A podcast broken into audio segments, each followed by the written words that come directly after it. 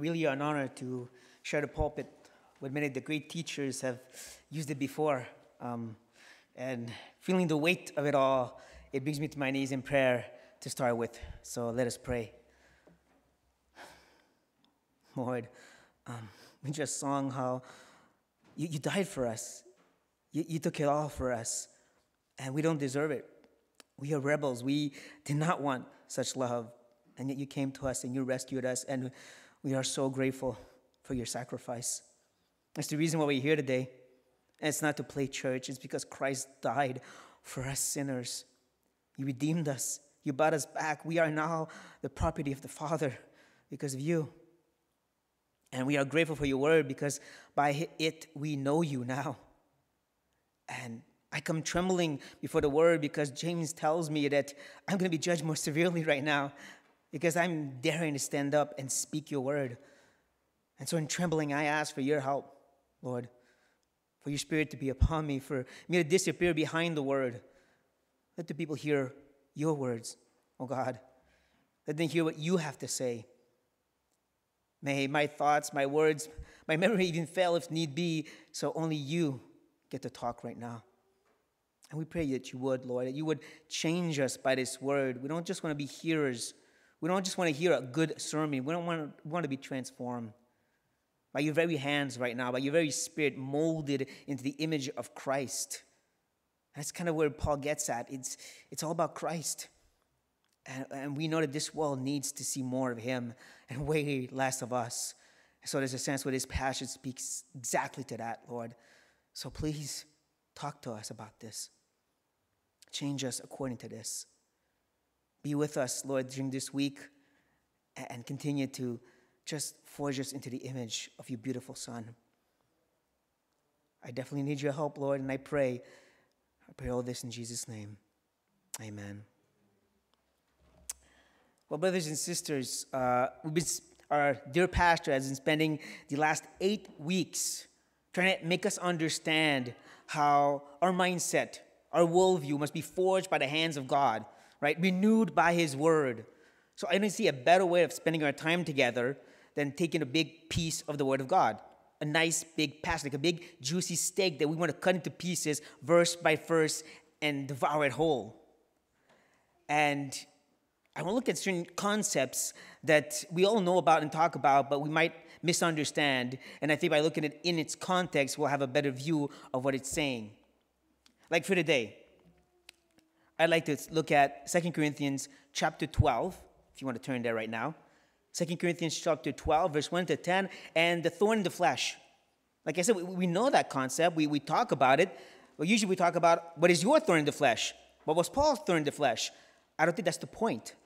I think Paul used that, or I should say, God used it to bring us to a great theological truth that kind of revolves around His grace being sufficient. And that's what we're going to get at. But like I said, there's a greater context we have to take into consideration, like the fact that Corinthians had serious sin issues, division, and stuff like that. And that Paul, through a few epistles, probably more than two, and the help of Timothy and Titus, helped to bring order in this church. We, we find, find out in 2 Corinthians chapter 7 that they did repent for many of the things except for one problem false teachers. There's still false teachers in the church. Men who present themselves as superior than Paul. Paul even calls them at some point super apostles. And these men understood the best way to destroy God, Paul's message is to destroy Paul himself. That's why they, they attacked his character. Therefore, Second Corinthians, for the most part, is Paul defending himself because he understands defending himself means defending his message, the gospel. So most of Second Corinthians, it's Paul presenting himself. It's the most Paul-focused epistle that we have. And one of the things that these guys were saying is Paul is suffering because he's a sinner. He's a secret sinner, even, a horrible man. This is the old mistake that even the friends of Job made. You're suffering because you're sinning. And so Paul will address that actually three times chapter 4, 6, and 11. And he's going to say that suffering is actually a demonstration that I'm approved of Christ. He's going to say how this proves that I'm a minister of Christ because Christ also suffered. But it's not just about suffering. Suffering doesn't mean that you're approved of God. Many religions nowadays suffer, they don't mean that they're approved of God, right? Think of the Mormon when they started out in the States. many persecuted and attacked them, does that mean that they were of God? Of course not. So that's why Paul also talks about the work God did through him in Corinth. He's going to talk how they're living epistles of his work.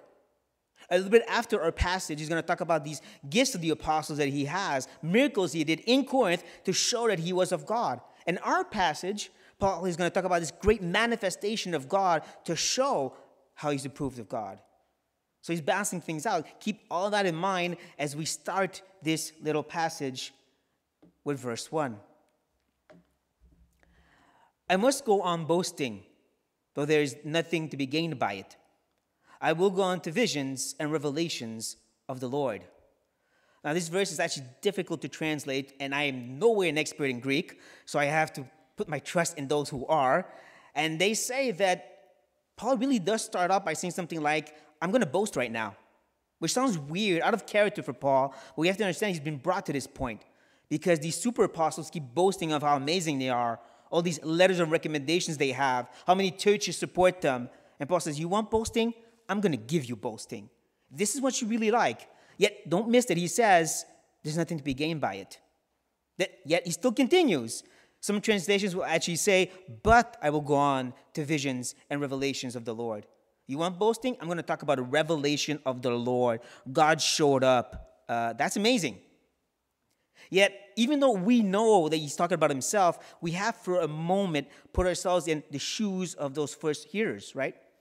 Those who heard the epistle read for the first time are going to be brought into some kind of mysterious reality like we see in verse 2. I know a man in Christ who 14 years ago was caught up to the third heaven. Who is this man in Christ, Paul? Who are you talking about? That's the point. Now he talks about the third heaven, and he kind of explains it in the next verse by saying, And I know that this man was caught up into paradise.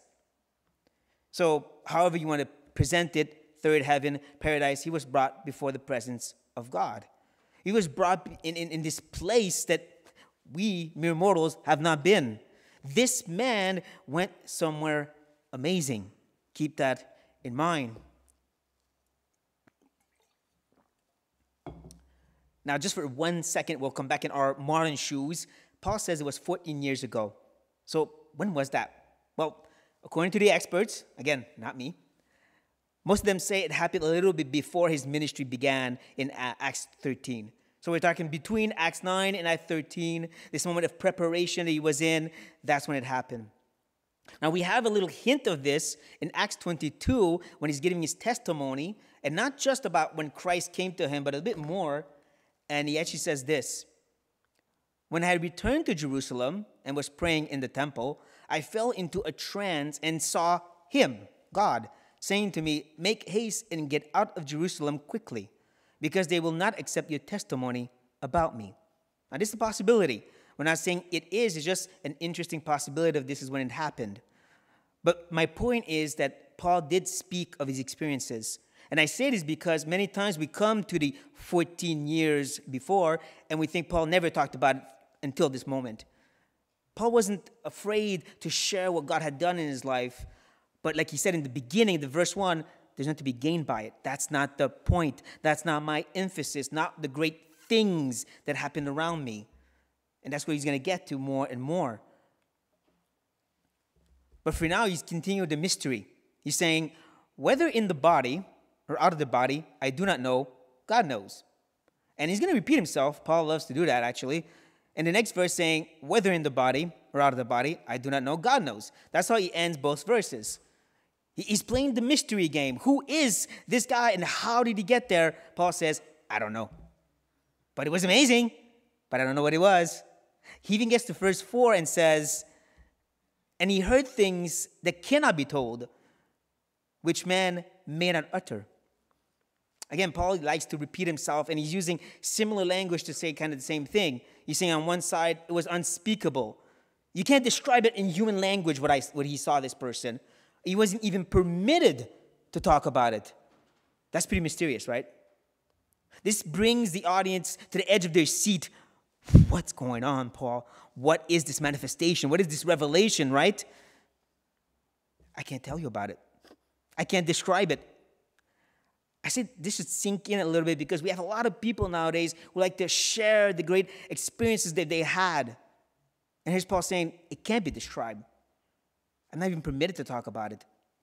Now, some would say, I but John in the Revelation, again, he revealed what God permitted him to reveal. And again, also, the way he describes it, he used the language he could. Have you read the Revelation? Pretty weird. Especially when he talks about the New Jerusalem, talks about how it has 12 foundation, and one of them is transparent gold. What is transparent gold exactly? That doesn't even exist on earth. He's using language he can use. And Paul's saying this person, what he saw, what he experienced, it can't even be described. He wasn't permitted to talk about it. Like I said, let that sink in for all these people with their great testimony, putting the accent, the emphasis on, look at what I saw. Paul says, no, that's not what's important. And this is when he makes the great reveal. On behalf of this man, I will boast. Or in common English, it's me. This is like in that Scooby Doo episode when they remove the mask and say it was Omen Roberts all along, not a real ghost. Sorry, I, I watched too much TV when I was younger, but this is the great reveal. The people under the seat are sitting back in awe. What? You went to see God? I, what? Yeah, that's better than these super apostles for sure. Yet, he says, but. I love the buts in the Bible, especially but God. It's my favorite one. But he's another good one. He says, But on my behalf, I will not boast. I'm not going to boast about this. Hence, we see the mysterious language he uses. It's not about the experience, it's not about the manifestation, of the revelation. I'm not going to boast about that. Then what are you going to boast about, Paul? His weakness. Except of my weaknesses. Now, brothers and sisters, we read the Bible too quickly sometimes. We read this very expression and we just keep moving on to verse 6, 7, and so forth. I want to talk about the thorn in the flesh. And we don't realize that Paul just said something pretty remarkable. He says that he's going to boast, glory in his weaknesses. Now, now, Paul, don't you understand you're supposed to glory in Christ alone? Well, yes, he does. He's the one that says it in chapter 10. If somebody wants to glory, glory in Christ alone. Is he contradicting himself right now? Especially, he won't explain himself right away. We see in verse 6, he won't explain himself, and we'll get there pretty quickly. And then he's going to open a parenthesis, talk about himself for a while, and you're just left saying, Paul, please explain yourself. This is like those cliffhangers at the end of a season, right? Like, no, I don't want to wait the whole summer long. I want to know what happens now. But Paul's going to leave us in suspense. He's going to just say something that weird. I'm glorying and boasting in weaknesses. And then he moves on. Though if I should wish to boast, I would not be a fool. Now, if anybody can boast about seeing God do amazing things in his life, or literally seeing amazing things, it's Paul. I'm sorry, there's a lot of people boasting about a lot of stuff nowadays. Paul is truly the man that can boast. What God did in his life, the miracles that he accomplished through Paul, it's incredible. He could boast, for sure. We're not talking about fake miracles. We're talking about some guy who did incredible things by the grace of God. Like he says, he wouldn't be a fool. That actually brings us back to those false teachers. Because he actually says in chapter 11, I repeat, let no one think me foolish. But even if you do, accept me as a fool, so that I too may boast a little. I too compared to who? The false teachers. In other words, they're being fools by talking about how amazing they are. And if you want fools, I'll be a fool as well. You want some boasting? I'll give you some boasting. And that's what he does a little bit later on in the same chapter. He says, But whether anyone else dares to boast of, I'm speaking as a fool, just in case it wasn't clear yet. I also dare to boast of that. Are they Hebrews? So am I. Are they Israelites? So am I. Are they offspring of Abraham? So am I. Are they servants of Christ? I am a better one. Now get this I'm talking like a madman, like I'm an insane person. Are you getting to the point of how he's mocking their behavior? Yet this is where he turns the table, and I find it interesting. He says, With great labors, far more imprisonments, with countless beatings, enough to near death. And then we get that famous list where Paul talks about all his suffering. Shouldn't Paul talk about all the churches he planted, the miracles he did here to boast how he's an amazing servant of Christ? No. He says it's about the suffering. Again, the emphasis on the right thing at this point. So, like I said, he, he says he's not being a fool if he would boast because compared to them, God really did amazing things in his life. Like he just keeps going afterwards back in our own verse and he says, probably be speaking the truth, right? He would be honest. And then we get another but. But I refrain from it. Why would you not talk about it, Paul? Here's why. So that no one may think of me than he sees in me or hears from me. I don't want it to be about me and how great I am. I don't want it to exaggerate the person that I am. It's not supposed to be focused on Paul. It's not supposed to be focused on about great things God did in his life. Paul says, You're not supposed to look at me and see anything other than a broken sinner in need of grace.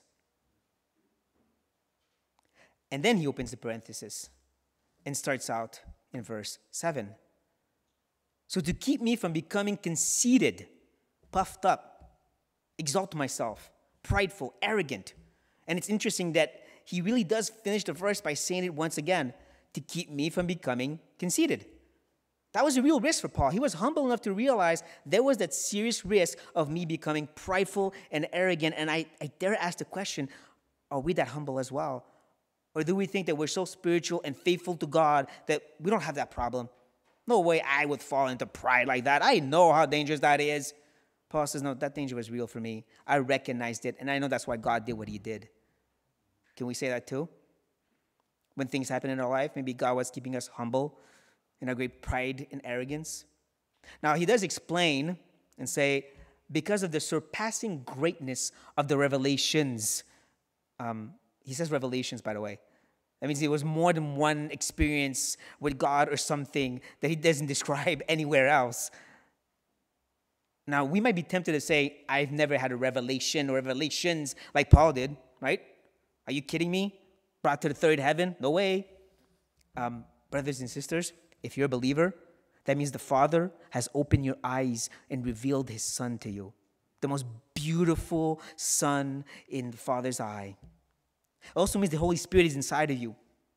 And that means that He's illuminated your mind so when you read the Bible, it's not just a book that people mock and ridicule. It is the living Word of God, it is the mind of God, and by the Spirit, you can explore the revelation of who God is. Plus, we've all walked with God. He has revealed himself to us in so many incredible ways. We could take the whole evening just talking about all the ways he's revealed himself to all of your lives. We've had great revelations as well. Therefore, we are also in the danger of pride and arrogance and boasting. And therefore, that's why we also should consider this thorn was given me in the flesh, a messenger of Satan to harass me. So, what is the thorn in the flesh, Martin? I'll tell you after this glass of water.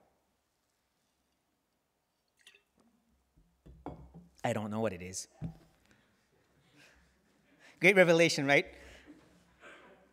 And I don't think we're supposed to, also.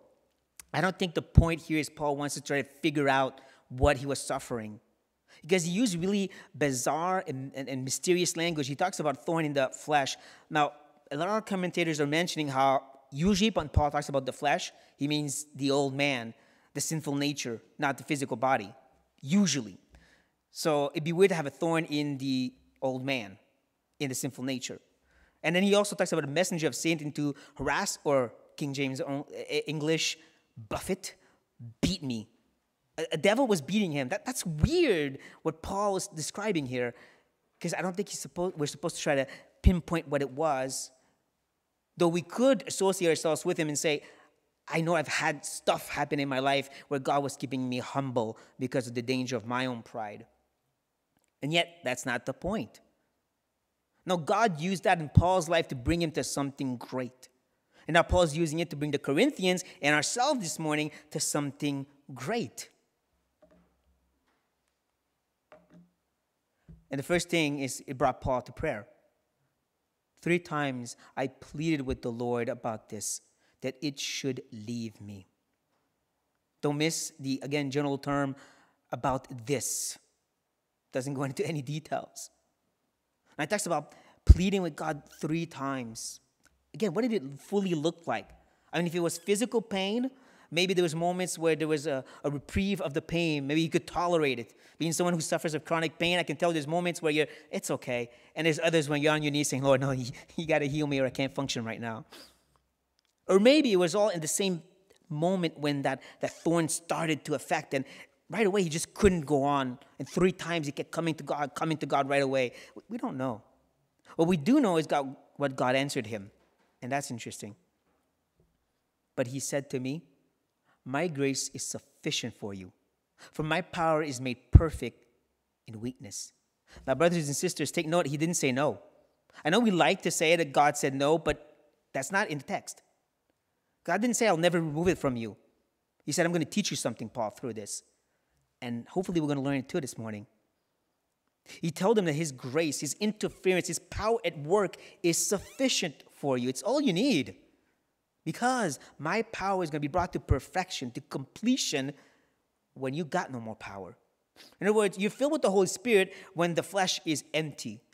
You are filled with the power of God when you have no more abilities, is what God is getting at. This is this great formula that God is giving to Paul, and hopefully it could sink in for us as well. Now, please really realize it's not about the power, right? A lot of people think it's about miracle powers, therefore. Well, no, because Paul talks about this also in 2 Corinthians chapter 4, and he says, We are afflicted in every way, but not crushed, perplexed, but not driven to despair, persecuted, but not forsaken, struck down, but not destroyed, always carrying in the body the death of Jesus. Let's stop for a second right here. That's pretty weak, right? But he's describing right now, it's a lot of weaknesses for sure. And this is where he gets to, so that here's the reason the life of Jesus may also be made manifested in our bodies. It's about Christ being shown to the world. That's what it's about. It's about reflecting the, the, the light of the Son, S O N, here. It's about Christ being seen as he sustains us in impossible situation. This is Paul in prison, in excruciating pain, singing to the glory of God. Not being freed. We like the freedom part when the chains break off, but it's the singing part that was sustained by God. His power was made perfect in that weakness. And that's what Paul's getting at. And that's the power he's talking about. It's not about the power itself, it's about the giver of the power God, Christ. And that's why he continues by saying, Finally, we get to the second season. Finally, we're going to find out what happened at the end of our episode. He says, Therefore, I considering this great truth that God put in my lap, therefore, because of that, I will boast all the more gladly of my weaknesses. This is the recap from the last season with a little extra this time around because it says more gladly. This isn't just gloomily saying, ah, I have to be weak so God is strong. And he says, I boast gladly in this. This is joyous to me to be weak because he understood what God was trying to teach him. He even explains it again so that here's the reason the power of Christ may rest, may tabernacle, may really dwell upon me. Again, it's not about the power, it's about Christ. It's about the fact that if I die, Christ lives through me. That's what Paul is getting at. That's what he finally understood about the real power and boasting. Now he's explaining why his weaknesses are so important. And now we could ask, okay, how do we apply all this, Paul? Well, he's going to tell us in the next verse. He says, for the sake of Christ. Oh, please don't miss that. For the sake of Christ, then I'm content. Now, the expression here would probably be better. Uh, I, I see as good, I see as the best thing possible these witnesses. Witnesses in the flesh, uh, physical, emotional, spiritual. You know, when you really, really you have nothing left, and you say, it's got to be God. And he sees that as the best place for him to be. And he's got to add a bit more to the list this time around. He's going to talk about insults. And Paul knew about being insulted. That's what we have Second Corinthians for. Now, there is a difference when Paul is defending the message, therefore defending himself, and when people are speak, speaking ill of Paul himself, and he's more willing to let it go. Think of our Lord. There are moments where he's defending the Father, but there are a lot of times where the Father is the one approving of him, therefore, it doesn't matter what others say about him. That's what he's talking about. The approval of God is more important, therefore, insult me all you want. Now, of course, we're not talking about being jerks and you, then for you being insulted. That's not the same thing. And then he adds to that one hardships, literally neediness. We've probably all been to points like that, right? Neediness, financial or physical. That place where God has to provide, and He did. But let's be honest to say that we're happy when He does, and we're finally out of that neediness, right? We don't want to stay there. Paul says, that's the place I want to stay. That's the place I want to put my tent because that's where Christ is going to be with me. He adds to that one persecution.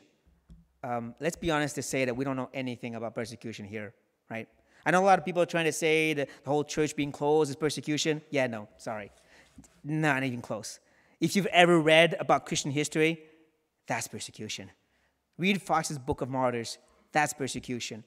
Read about the persecuted church around the world, that's persecution. The word talks about vehement chasing something, and of course, in this context, is to hurt. Like many countries throughout Africa, terrorists walk into a Christian village, shoot it up, grab what's left, including people, and leave the Christian to rebuild from that. And many times they have to take care of the orphans that are left behind, or widows have to try to fend for themselves because their husband were killed, or husbands have to now live for themselves because their wives were taken away. And not only do they learn to love, forgive, and pray for their enemies, but they stay there, wanting to be a light there, knowing that they could come back. That's what Paul's talking about, staying right there. And then he puts, lastly, calamities. A word that could also be translated tribulation. Word that literally means something about being crushed between two uh, opposing forces or like two walls, if you will. We've also been there, right? Where it seems like everything's pressing down against us. Like the church of Smyrna. Church of Smyrna was going through tribulations. Same word, crushed through two walls. And Christ says, Good news, it's going to get worse.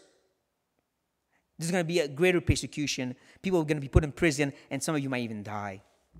But no worries, I'm waiting for you with the crown of life. That's why Paul is saying, I, I want to be here. Not to get the power of God to break the walls, so that I can sustain the walls. And if it crush me, to live is gain, right? Because Christ is his life. And to die is gain, because again, Christ is his life. And that's why he, add, he ends by saying, For when I am weak, then I am strong. Because he understood now it's not about the power, it's about the true strength. God sustaining him in these impossible situations he's mentioning right now. And I love the way Brother Calvin, good old John Calvin, talks about this passage. Just gonna take another sip before I do that.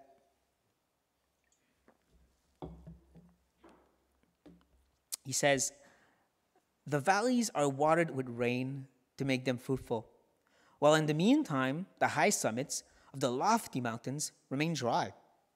Let the man, therefore, become a valley who is desirous to receive the heavenly rain of God's spiritual grace. Amen, Brother Calvin. We've had those mountaintops experience, right? Those moments where God is with us and it's amazing. But we also know the danger of it becoming dry, right? becoming kind of religious, going through the motions, even falling off the edge maybe. And yet we still rather stay there than in the valleys. Because in the valleys it's difficult, it's painful. Yet this is where we should put our tents, because that's where God dwells. Brothers and sisters, what we brought into our living relationship with God when we were brought to an end of ourselves, right? I mean, no matter what your baggage uh, is, your background, that you grew up in great sin or in a good Christian home, you were brought to a point where you realize, I am a sinner and He's a holy God. I cannot stand in His presence. You realize that you had a debt upon you. You had the wrath of God upon you, and you could do nothing to remove it. You can never pay this debt. That's when you fell to your knees, grabbed hold of the cross, and say, I need your sacrifice. I need your blood to wash me. I need your righteousness to cover me. I need your resurrection power to act in me so I could walk now for you. Yet, let's be honest enough to admit when that is done, we get up from the cross and we run for those mountaintops because we'd rather be there than go through those valleys. I want to run through those valleys as quick as possible because I want those mountaintops. And Paul's saying, No, I, I, I want to put a big, nice tent here. I don't want to be like Peter putting a tent up there. I want to be down here where, where God is. And what I love about this text is we don't apply it by doing something. This isn't about uh, sharing Jesus to such an extent that people get frustrated with you and start insulting you. No. This isn't about uh, being willing to live in such poverty because you give all your money away. No. This isn't about saying, I'm going to leave Montreal and go to Africa and live persecution. No. This isn't about action, it's about mindset, worldview. Understanding this great truth God's power, God's presence is in the weakness, the brokenness, the neediness. It's not just to help you get out of it, it's to help you live in it. And that's, that's hard for us because we live in a, in a society that's very rich and, and filled with blessing and abundance, right? And so to, to fully grasp that kind of, kind of, of, of reasoning, it's hard for us. Now, honestly, I, I, I, struggled if I should share this testimony because I didn't want the focus to be on me, but really about how God brought this text, this truth home to me. But I will. Um, a few years ago, of course, when I lost my wife, I was really brought to a point where uh, I was really in despair, right? Broken, brought an end to myself. And it wasn't just about the fact that I lost my wife. It was also the fact that I had been really good at burying a lot of pain, like a good little stoic. And it just came exploding in my face like a geyser.